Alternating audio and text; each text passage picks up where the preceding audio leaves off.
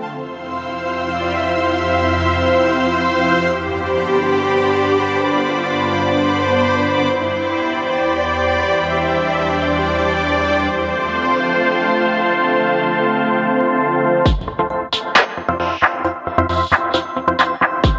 friends, welcome to the Skyline Church podcast. I'm Jonathan Middlebrooks, one of the pastors here at Skyline Church.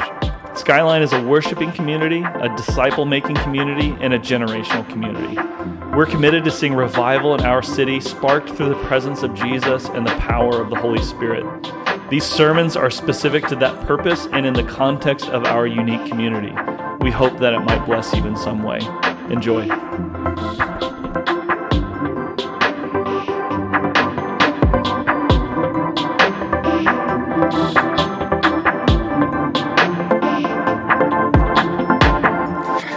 Name is Greg Dewey, and I get to be a part of the teaching team here, and we're continuing a series on uh, the spiritual gifts.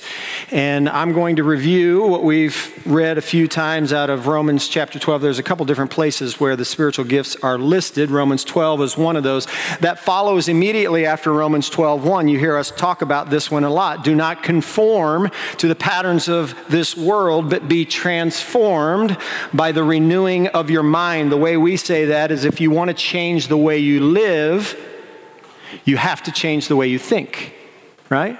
If you want to change the way you live, you have to change the way you think. And if we believe what we just sang, that His way is better, His way is better, then we can enter into this prayer and we'll just do it with our eyes open. Lord, would you break down the, the walls of religion? Would you shake up the ground? Uh, of our tradition. Those two things, as it relates to leadership, Lord, would you just give us some new soil that we could receive your word in Jesus' name? So, Romans chapter 12, verse 20 or verse 3. For by the grace given me, I say to every one of you, do not think of yourself more highly than you ought but rather think of yourself with sober judgment in accordance with the faith God has distributed to each of you. For just as each of you has one body with many members, these members do not all have the same function. So in Christ, though many, form one body, and each member belongs to all the others. I would love to riff on that for just a little bit, but I'll let your mind wander. That's a beautiful picture of the church. Goes on to say, We have different gifts according to the grace given to each of us. If your gift is to prophesy, then prophesy in accordance with your faith. If it is serving, then serve. If it is teaching, then teach. If it is to encourage, then give encouragement. If it is giving, then give generously. If it is to lead, do it diligently. And if it is to show mercy, do it cheerfully. The spiritual gift of leadership. If you just look at the slide, the gift of leadership is sandwiched here between two gifts, right? Between the gift of giving and the gift of mercy. And I think it would be wise for us to assume that it's placed there on purpose because this has to connect. This leadership gift has to connect with caring for other people. So it's a people oriented gift. This is not a task oriented gift like administration might be, right? So the Greek word uh, to lead here is proistemi proistemi, and it has two different meanings. The first one is to rule, to govern, to give aid, or to direct. That kind of fits our, our, our general theory on leadership, right? But the second part is just as important, and that is to care for and to be concerned about. So the spiritual gift of leadership requires these two being married together that you direct and you lead, but you do so in a very caring and concerned way. And Peter taught this to his leaders, right? Shepherd the flock of God that is among you, exercising oversight, not under compulsion, but willingly, as God would have you, not for shameful gain. Let's pause there for a second. I'll jump back into that. As I was driving down here this morning, I was reminded of Ezekiel chapter 4, where the shepherds get a very strong rebuke. The shepherds, the leaders of Israel, got a very strong re- rebuke from Ezekiel chapter 34. Verse 1 says this Then the, the word of the Lord came to me, saying, Son of man, prophesy against the shepherds of Israel. This is not a good thing for the leaders. Thus says the Lord Woe to shepherds of Israel who have been feeding themselves. Should not the shepherds feed the flock? You eat the fat and clothe yourselves in the wool. You slaughter the fat sheep without feeding the flock. Those who are sickly you have not strengthened. The diseased you have not healed. The broken you have not bound up. The scattered you have not brought back. Nor have you sought for the lost. But with force, force and with severity, you have dominated them. You see where Peter's getting this? He would have had this memorized. And he goes on to say, but, but lead eagerly, not domineering over those in your charge, but being an example to the flock. And when the chief shepherd appears, you will receive the unfading crown of glory. Leaders, this is for you. The unfading crown of glory. So I just ask you think, who is your flock? We'll get to that, but who, who is your flock? Is there anybody following you? And if there's somebody, at least one, following you, then you, by definition, are a leader. You might be a leader, and we know all kinds of Peter, uh, people. We know all kinds of people who are leaders that actually don't have this gift of leadership, spiritual gift of leadership, because they don't really care about the people that they lead. Yet you and I know all kinds of people who have no title, they have no rank, rank they have no authority, but they steward this spiritual gift of leadership so well. Jesus. This is who we get. So, P- Peter had just got done talking about how to be a good shepherd, how to be a good leader. And he got that by his time with Jesus, right? And Jesus, I think there's very little doubt, lots of consensus on the fact that he's the greatest leader whether, whether you're a Christian or not, that he's the greatest leader to ever live. I don't know of anybody else who has divided history based on their birthday, right? This is a tremendous leader. And so I think the question for us today is how can we learn from him? I mean, you think about what happened. We had a teacher with a bunch of JV teenage boys who turned the world upside down. And they became embraced by the very empire who tried to eradicate them. I mean, you think about that. This little band of brothers turned over a superpower. So we've got some lessons to learn. We could have gone a lot of different directions with this. There's hundreds of leadership lessons that we can learn from Jesus, but I thought let's just go to some of the last leadership lessons that he had with the 12. So you can start turning if you if you want to to Mark chapter 10. That's where we're going to spend quite a bit of our time today. I'm going to give you a little context as you turn. So, right now, Jesus and his motley few, they're, they're heading towards Jerusalem to celebrate Passover.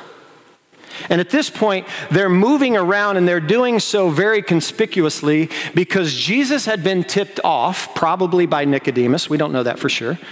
He had been tipped off by the fact that the Sanhedrin and the Pharisees were plotting to kill him. So, what had just happened, eh, and what caused probably, it probably was the most disruptive miracle of all of Jesus' miracles, is he had just raised Lazarus from the dead an unbelievable miracle because Lazarus wasn't just dead, he was dead, dead. I mean, he had been embalmed, he had been entombed, and the stink was obviously there if you read the scriptures. This is a dead, dead guy. And, and, even if there is no media, no social media, no way to get the word out, if something like that happens, a dead, dead guy comes back to life, word gets out pretty quick. And the text in John 11 tells us that some of those that were there and witnessed it went to the Pharisees and the Sanhedrin. And John chapter 11, verse 53 says this From that day on, they plotted to take Jesus' life. And then we see in, in the very next chapter, he says, Meanwhile, a large crowd of Jews found out that Jesus was there, where's there, Bethany, and came not only because of him, but also to see Lazarus, whom he had raised from the dead. So the chief priests made plans to kill Lazarus as well. For account of him, many of the Jews were going over to Jesus and believing in him. Lazarus had become a tourist attraction. And, and, people from all over the place just wanted to have this Lazarus sighting because they, they knew what had happened. There's no way to fake him swooning or anything, right? So he becomes this a tourist attraction. Now that they, they want to kill him. Now, I just want to pause for a second. This has no, really nothing to do with where I'm going. But if you have ever walked away from the faith or consider walking away from the faith or never came to the faith because you felt like you had to check your brain at the door or at the college classroom, if that's ever rattled you, what I want to say is I'm sorry because our, our belief system is not built on faith alone.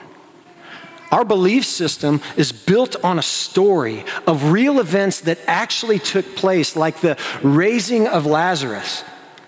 So, our faith is an evidence based faith. It's not just some blind faith. Let's get back to our story. Mark chapter 10, let's start at verse 32, says, They were on their way up to Jerusalem with Jesus leading the way. Now, a lot of times when people talk about Jesus being the good shepherd, I've heard pastors talk about this in two different ways, right? They've said that Jesus would be in the front and he would lead them, and they would follow so closely behind him that they would be covered in the dust from his flip flops, right? And so I think there's something to that. You also hear, they'll say, no, no, no, no. The, the, the, the, the shepherds in Israel, they would lead from behind and just kind of keep people within the boundaries. And I think that's also a beautiful picture. So I think what we're seeing there is that a good leader does both from time to time. Sometimes they'll lead from the front, sometimes they'll, they'll lead from behind. This is not scripture, it's Nelson Mandela. But I think Nelson Mandela got this very well. It says this It is better to lead from behind and put others in the front, especially when you celebrate victory and when nice things occur. But you take the front of the line, leaders, when there is danger. Good lesson for us. Jesus heading into Jerusalem, where he knows they're plotting to kill him. Jesus is leading the way. Goes on. And the disciples were astonished, while those who followed were afraid. Why were they afraid? Uh, the rich young ruler had just interrupted them, their movement towards Jerusalem. He's like, hey, what do I have to do to inherit eternal life? He's like, go sell everything that you have, give it to the poor, and, and follow me. Because whoever is first will be last, and whoever's last will be first. And that must have sparked some fear.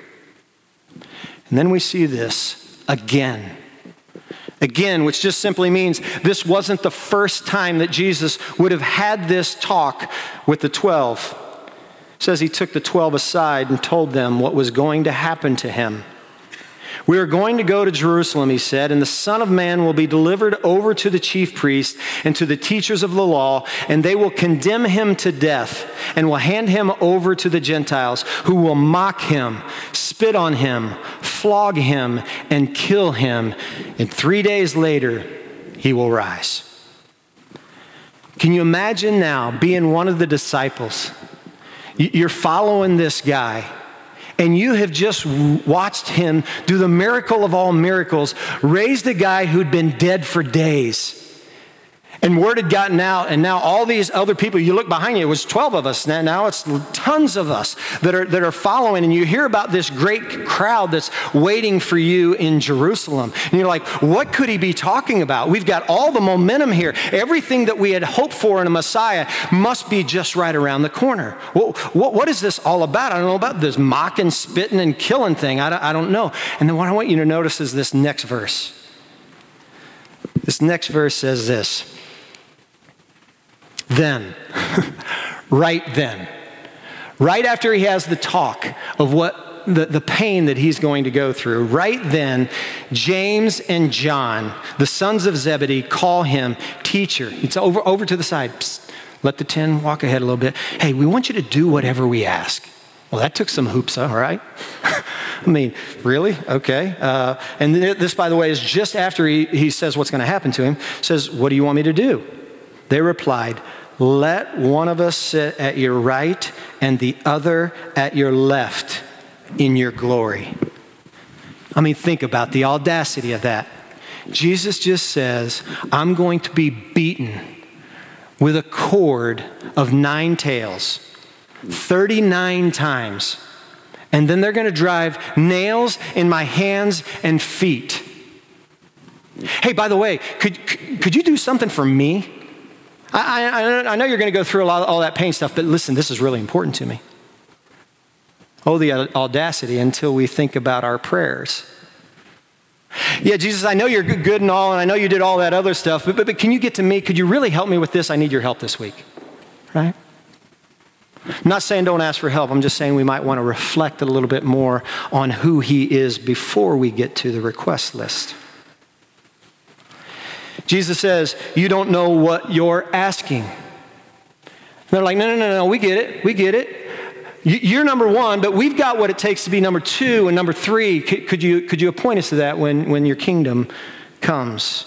And Jesus knew that just within a few days, after he got arrested, that they would run. When the ten heard about what James and John had done, they became indignant. Now, they weren't indignant because they were going, How could you? How could you, after Master said what he just said, how, how could you make this about you? No, they were indignant because they didn't think of it first. And they were like, no, no, no, no, I want to set it your right and I want to set it your left. Jesus calls them again together. So he has this little talk, right? And he says, This is what's going to happen to me. And they're like, Hey, can I set it the right and the left? They start walking around and say, Whoa, whoa, whoa, whoa. Let's get back off the road. Let's go over here. Let's sit down. Let's huddle up. I've got some, something really important. This is a lesson that you're going to need to remember for the rest of your life. And so he has this little coaching talk. And I believe this coaching talk is for everybody in here who is a leader in any way. First of all, if you're just a follower of Jesus, this is for you, right? If you're a leader that you have, you're an older sibling, or, or, maybe you're an aunt or an uncle, if you're a parent, this is definitely for you. If you have people who re- report to you at work, this is definitely for you. And if you're, a, if you're not a Christian, if you're not a Christian, Part of the reason maybe you have chosen not to follow is because we have had a really difficult time implementing this across the board as followers of Jesus. He says this You know that those who are regarded as rulers of the Gentiles lord it over them and their high officials exercise authority over them. You know how the world works, right? When it comes to leadership, Jesus is saying. He's saying the person at the top of the pyramid, they've got all the power, they've got all the resources, and most of the time they, they use those power and those resources to benefit themselves, regardless of how it might impact those beneath them. You know how that goes? And the disciples are like, Yeah, that, that, we know exactly how that goes. The people on the top get more than the people on the bottom, which is why we're asking to sit at the left and the right. We know exactly how this works. And Jesus says this Not so with you. You know how the world works? That's not how we're going to do it. Not so with you. What I'm introducing is something that is completely different. Resources, power, authority, influence, leadership is going to be done completely different in my kingdom. And he's not just calling them out, he's actually calling them up to a different standard, to a different realm of leadership. Power and influence, they're no longer going to be just for those that are at the top. He's flipping leadership upside down. Instead, whoever wants to become great, who, who wants to become great? I, I, know at least two of you do because you pulled me aside to sit at my left and my right. And the, the other 10 of you, yeah, you got mad. Why? Because you wanted to be at my left and right. It's okay to be great, but if you want to be great, listen up. This is what it takes. You must be your servant. You want to be great? You got to be a servant. To us, servant is a concept. To these guys, they knew servants, right? Matthew had servants. But he didn't stop there. He took it a step further and he says, And whoever wants to be first must be a slave of all. Servants, slave. At least servants get paid, right? He's saying, I want you to take the lowliest of the low position. You're not going to get paid for it. You're going to be taken advantage of from time to time. And oh, by the way, not just a slave to some, a slave to all. What about, yeah, him too. Her too.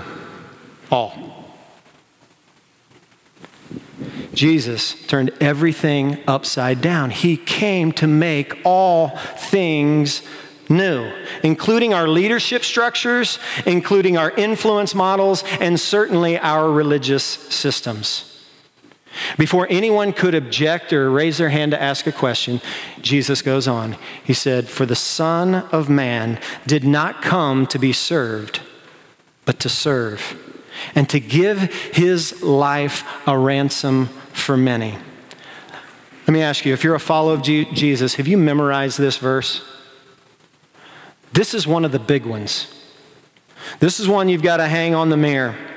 For the Son of Man did not come to be served, but to serve and to give his one and only life as a ransom for many. If you have any leadership gifts or responsibilities at all, you've got to file this one away. There's no shortcuts. This is the way to it. And it's important for us for a few reasons. First, it's a command from our creator, our forgiver, and our leader, that should be reason enough. Number two, our, our task is to become like Jesus. There's no way to become like Jesus if we don't act like Jesus. And number three, apparently, this is the only way to see real life transformation in here, in here, and out there, is to put this leadership principle into place. It's the best opportunity that we've got to see real life change. Now, they couldn't grasp this idea that he literally was going to give his life as a ransom for many, that he was going to lay down his life. King Jesus was going to take the death nails from humans for humans. They couldn't grasp that. And we would think that in return, he would say, Because I've given my life for you, you in turn ought to give your life for me. But that's not what he says, right? He says, I've given my life for you, and in turn, you ought to give your life to each other. That's what love does. 1 John 3 16. For this is how we know what love is. Jesus Christ laid down his life for us, and we ought, and it's, it's an accounting term, to balance the scale, we ought to give our lives for each other. Sometimes talks like this, talks like Jesus was having with them along the side of the road, they're hard to really grasp. So, Jesus, the king of object lessons, he knew that, that, that they really needed to see it. And over the next few days, he was going to, going to model this for them because he knew where there was no vision that people would perish, right? If somebody can't see it, right? That's the vision part. If they can't see it with their eyes, the lesson could be forgotten and missed, and they would perish as a result of it. So, within just a few days, days. They're sitting in the upper room celebrating Passover, which, by the way, is a huge ob- object lesson in and of itself. And they had followed Jesus, just got done going through town, and everybody's going, Hosanna, Hosanna, Messiah, Messiah, on Passover. There is no way to over exaggerate the big deal that this caused. This is Passover, and here is a guy, here's a rabbi that, that's riding a donkey and welcoming the praise, so he must be accepting the title Messiah. Energy was high, tension was high.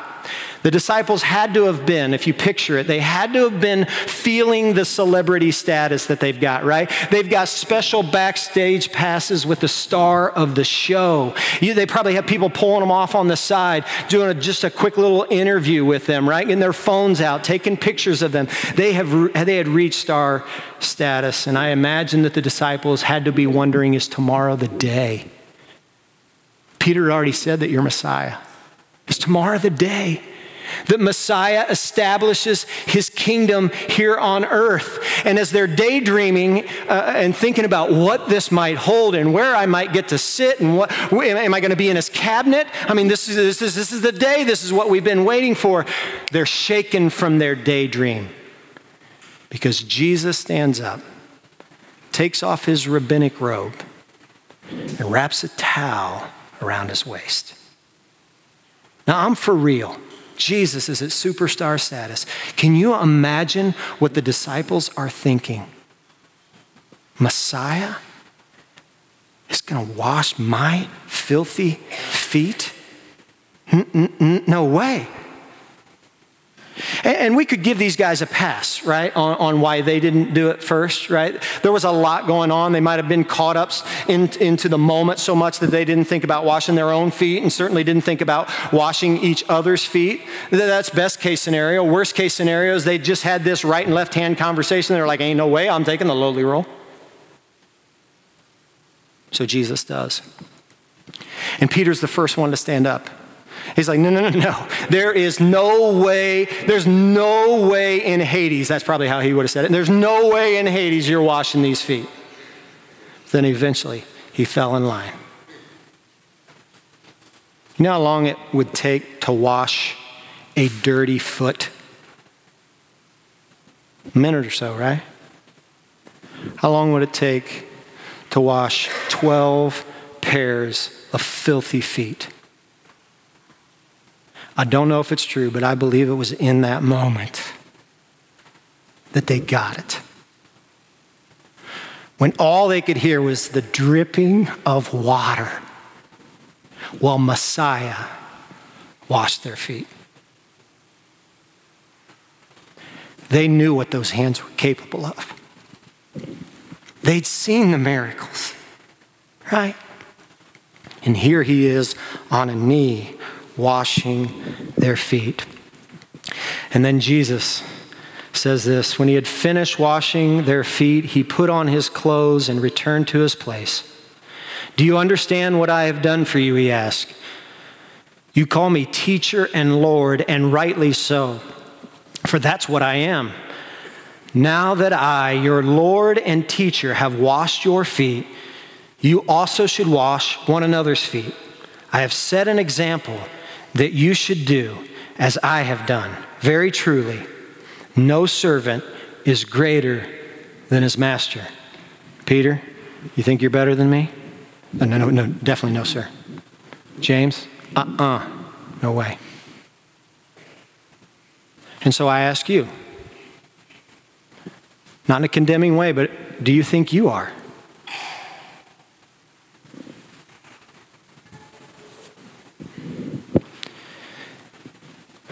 And then Jesus says, Now, if you do these things, you will be blessed. Oh, excuse me. Now that you know these things, you will be blessed if you do them. Not just if you believe them, if you do them. We said at the beginning as a reminder if you want to change the way you live, you have to change the way you. If you want to change the way you live, we'll just go back to the beginning. If you want to change the way you live, you have to change the way you think. And when you change the way you think, you have to change the way you live. Christianity is not about a belief system, it's about action. We've got to put it into action. So, do you want to know the secret to becoming a great leader? The way you become a great leader is one foot at a time one foot at a time. I think that's what Paul was getting at when he said at the beginning, For by the grace given me, I say to every one of you, do not think of yourself more highly than you ought.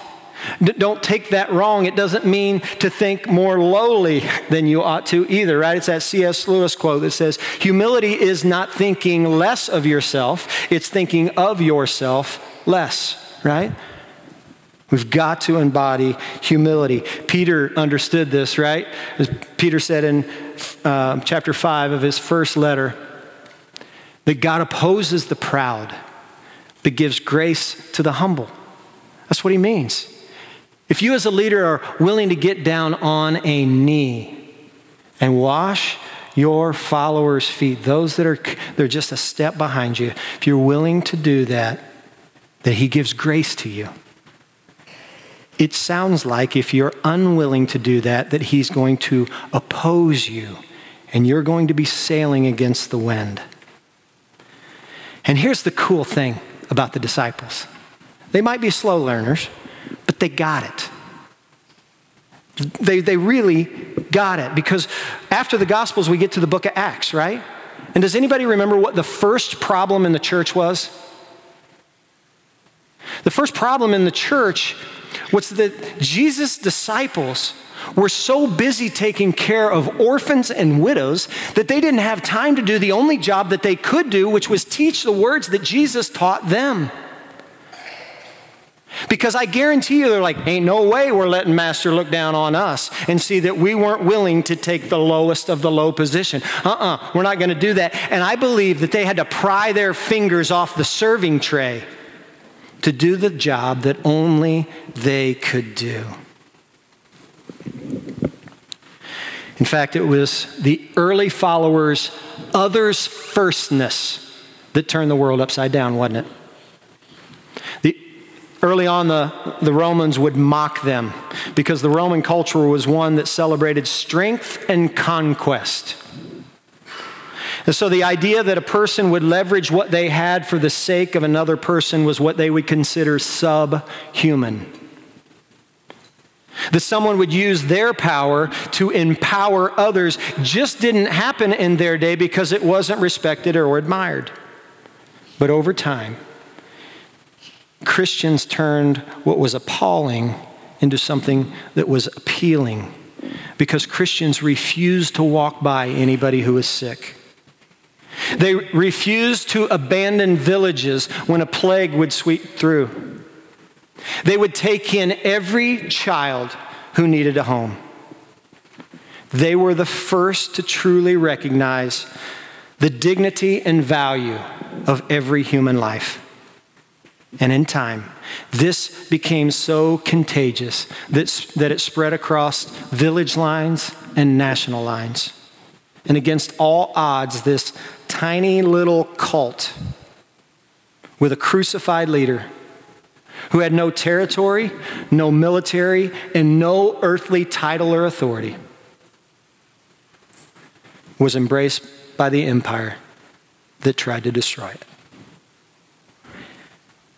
If you're a Christian, this is your story. This is our story. And if you're a leader, there's no shortcuts. I believe every one of us at times will be called upon to exercise the spiritual gift of leadership. And so, if we're going to do that, I think we've got to ask those that are around us and those that are, quote, beneath us that might report up to us what can I do for you? How can I leverage me and all that I have for you? Jesus and the Father looks down from heaven and he says, This is what I'm going to do for you. I'm going to lay down my life for you. And all I ask for in return is that you would do the same for other people. So, as the band comes back up, just a question for us. As leaders, as humans, is your pride subdued? Don't, don't hear that critical. Honest question is your pride subdued? Do you think there are some things that are maybe beneath you? Your kids, your nieces, your nephew, those that might report up to you, what might they say about your leadership? Great thing is, it's never too late. One of the most powerful things we can do as Christians to get this message to move forward is to just simply say, Will you forgive me? I've been a jerk lately. I've been I've treated you as subhuman and I want you to know that I'm sorry. Is there anything I can do for you? Philippians 2 says, Do nothing. How much? Do nothing out of selfish ambition or vain conceit but in humility, consider others, particularly those that might be under your charge, consider others to be greater than yourself. And if you do, you'll look like Jesus. So if you stand, I don't know how this message gets sealed in your heart. Maybe it's through lunch and that's it. Maybe for some, you would just like to stand where you're at and pray and just say, God, you know, would you point out some ways in my leadership that's been less than like you? Would you show me who to maybe make some amends with, say some apologies, and, and really begin to set a great example for? Maybe you want to pray with somebody else. We always have a great prayer team that's around. You might want to pray about something that has nothing to do with leadership. But you also might want to say, you know what? I want to confess I haven't always been the great leader, but I want to be. Would you pray for me? Right? Prayer is a powerful time. So let's just ask Holy Spirit that He would seal this message however He would like. Father, in Jesus, thank you so much for what you have done, the sacrifices. You stopped at nothing teach us the lessons of how it is to best live and lead on this earth. I know that all of us are going to be, at some point, leaders. At least we better be, because we better be getting up close to people who don't know you, who don't know about the incredible gift of what you've done for them. And would you give us the ability, the humility, the words to be able to lead them to you? Would you do so in your son's name? Amen.